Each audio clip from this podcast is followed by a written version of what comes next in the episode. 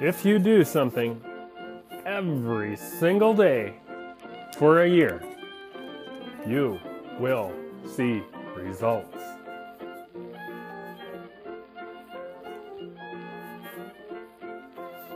Think about that. Think about that. It could be positive or it could be negative. Like right now, you know, I mean, there's a lot of people that have jumped on this New Year's resolution bandwagon, which God bless you, New Year's resolution bandwagon, but why start at New Year's? Why not start now with something new? Something to better yourself. You know, this this could work both ways though, like I said, because you could also do negative something or other and you will see results. Like let's say today you started vaping or smoking cigarettes, and if you did that every single day for a year, you're gonna fuck up your body. You know what I mean? um If you have sex every single day this year, you probably will get pregnant. Or, like, for instance, for me, uh, prime example, if you make a podcast almost every single day for a year, you will get a zillion listeners. You know what I mean? So, positive or negative, do something every single day for a year. You will see results, and I'll put my frickin' guarantee stamp of frickin' truth on that. Welcome to the Poultry Homestead Podcast, everybody. God dang it, I'm sure glad you're here. So, lately I've been thinking about being over-roostered or under-roostered in our flock. Okay?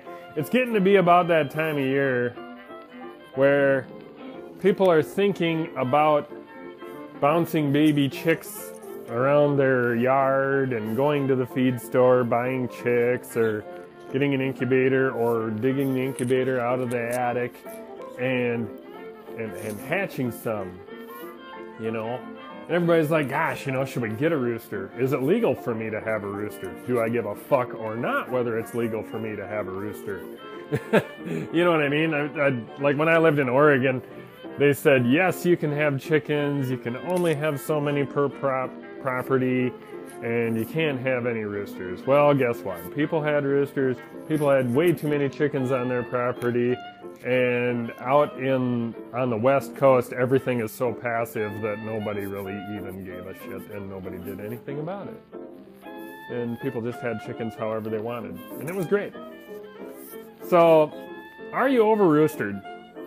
You know, because I have definitely been over-roostered. A year ago, I was so over-roostered that our hens had absolutely no feathers on their back. They weren't laying shit for eggs. And life was just a mess for them. And there's nothing worse than being over-roostered and having asshole roosters. Um... You know, it's just like if somebody said tomorrow, oh, hey, I want to borrow your rooster so he can hose my hens and I can get hatching eggs out of my hens. I would love that. You know, I'll, I'll give up my rooster for a while. You know what I mean? If I'm not using him, somebody else can certainly use him. You know what I mean? And last year when we were over-roostered, we just had to send me out there, and I went and breasted them all out, and we had fajitas. You know what I mean? Uh, we actually had a few rounds of fajitas because there were so many. We had, what, three Freedom Ranger roosters, which was the biggest mistake ever. Uh, meat bird mistake. Listen to that podcast if you want to hear about that. Um, and, and we had Antonio and Captain Stud Muffin, which, you know, rooster names are usually by me. Uh, this this latest rooster we have right now, which is only one, um, is his name is Mister Snuggles, and that was my uh, uh, daughter that named him. And trust me, that son of a bitch gets plenty of snuggles with the hens. So uh, yeah, it, you know we're we're definitely not over-roostered because we have in the upper forties chickens, and then and then we got the, the one rooster. Is it enough? I don't know. You know, somebody's probably going to be asking us for hatching eggs this year. And he does. He goes around breeding a lot. But um, I really don't know if we have enough for rooster. And I'm no expert in this subject. If we have enough rooster to get really good hatching eggs out there. You know. Um, but yeah, I mean, we're, we really like him. Mister Snuggles really isn't too whatever. He's like a third generation farm rooster from us. I mean, um, he's definitely inbred, but inbred doesn't really do too much damage to your flock. Somebody was trying to tell me one day that inbreeding, you know, you don't get as much fertility out of them or whatever. That is a great big atrocious line of bullshit. Like, it seems like more inbreeding we do, the more fertile everything gets. Um, but, you know, are you over-roostered? You know, are your hens missing a lot of feathers off their back? And, and it's not just when they're molting. You know, sometimes when they're molting, the damn thing pert near looks naked, you know, as the new feathers are coming in and the old feathers are going out. But we were so over-roostered and under-henned. And, and, and this fall, you know, we butchered eighteen in one day uh, in the beginning of November. And they were egg-laying roosters. We butchered them. Amazing, amazing meat birds in in in our freezer right now. These, these uh, butchered roosters, egg-laying roosters that we got. My wife does the most amazing chicken out of these. That is a much different episode.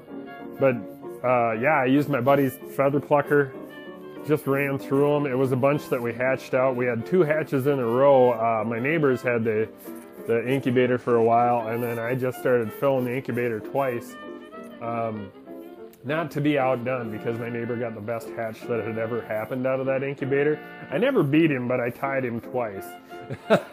But uh, uh, he did a really good job. He got a lot of birds out of there. I got a lot of birds out of there, and a lot of that had to do with having the perfect amount of rooster on the homestead. Um, I had two roosters when we gave, when I had the first hatch, and then I had one rooster at the second hatch. I got rid of one of the roosters. He got mean. He started chasing the family, and he was being an asshole to all the hens. So uh, that's like me going out there. Um, when you take out one rooster at a time just for being an asshole, usually you're doing it while you're pissed off still.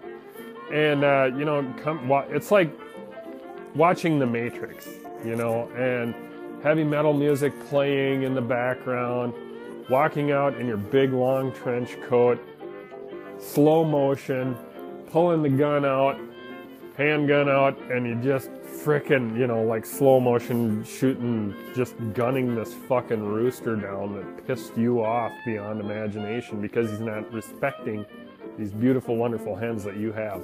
That's that's how I picture it in my mind, but it looks absolutely nothing like that. Um, it probably looks extremely silly when I go out there and get rid of a rooster. But anyway, that's just part of it. Um, so you know what? My my. exact theory is you never find balance with your roosters. It's never perfect, you know, because some of them, they have certain hens that they like, and some of them just breed everybody, you know. um, and and roosters will get to a certain age where they think they own the world. And sometimes you just have to get rid of them. But, you know, I mean, that was kind of the case with Captain Stud Muffin. He was gorgeous, beautiful, but you know what? All the chicks I got out of him were pretty much orange. And, you know, his time was done. He was starting to get aggressive toward people. And we can't have that. His spurs, when we got rid of him, his spurs were literally like an inch and a half to inch and three quarters long, and if and they were sharp, you know. And if he would have, you know, kicked somebody with his spurs, I mean, they could have got a hell of an injury. So I mean, you, you got to kind of keep that into account, you know, what your roosters are up to, how long their spurs are. Some roosters don't have much for spurs, and they don't get aggressive. Um, a coochin' rooster, but you know, I in order to keep the genetics the way you want it and keep the keep it so they lay a lot of eggs, sometimes you want certain really heavy egg-laying breeds in your flock. Um, we we just let them all breed and mix, and it's a total barnyard mix. We our chickens are so far away from being purebred, except for a lot of Buff Orpingtons. They're so far away from being purebred, I don't even know what the hell they are.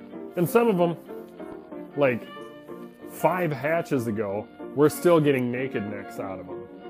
You know what I mean? And there was one naked neck rooster, one batch out of the incubator two years ago.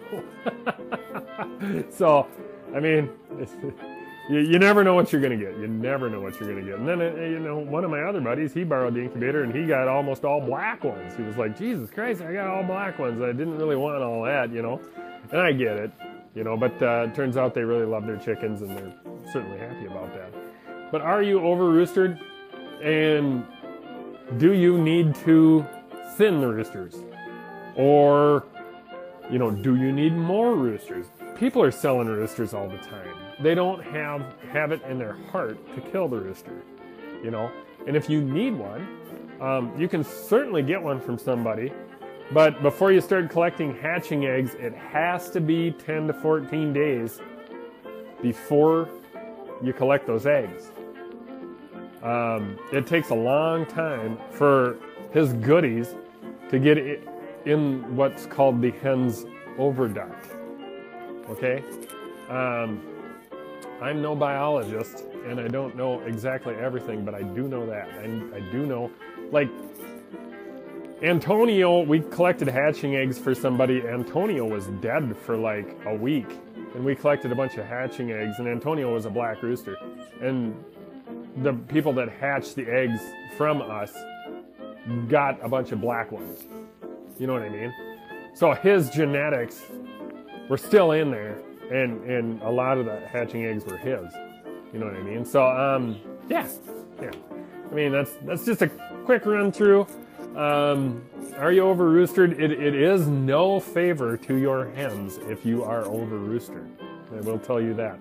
Uh, you are you are giving your hens a wonderful break by either not having a rooster or only having one rooster per like a dozen or more hens. Uh, us right now, you know, I mean, somebody's going to get hatching eggs from us this year. I don't really know um, how fertile all the eggs are going to be with one rooster with this many hens that we have. But we also have, gosh, what is it, ten or so hens that... that are no longer laying, pretty much. I mean, they'll lay once in a while, but they're, they're just pets, you know. So keep an eye on your rooster situation. Are you ever balanced? It's kind of like life. You're always seeking balance, but you never get it.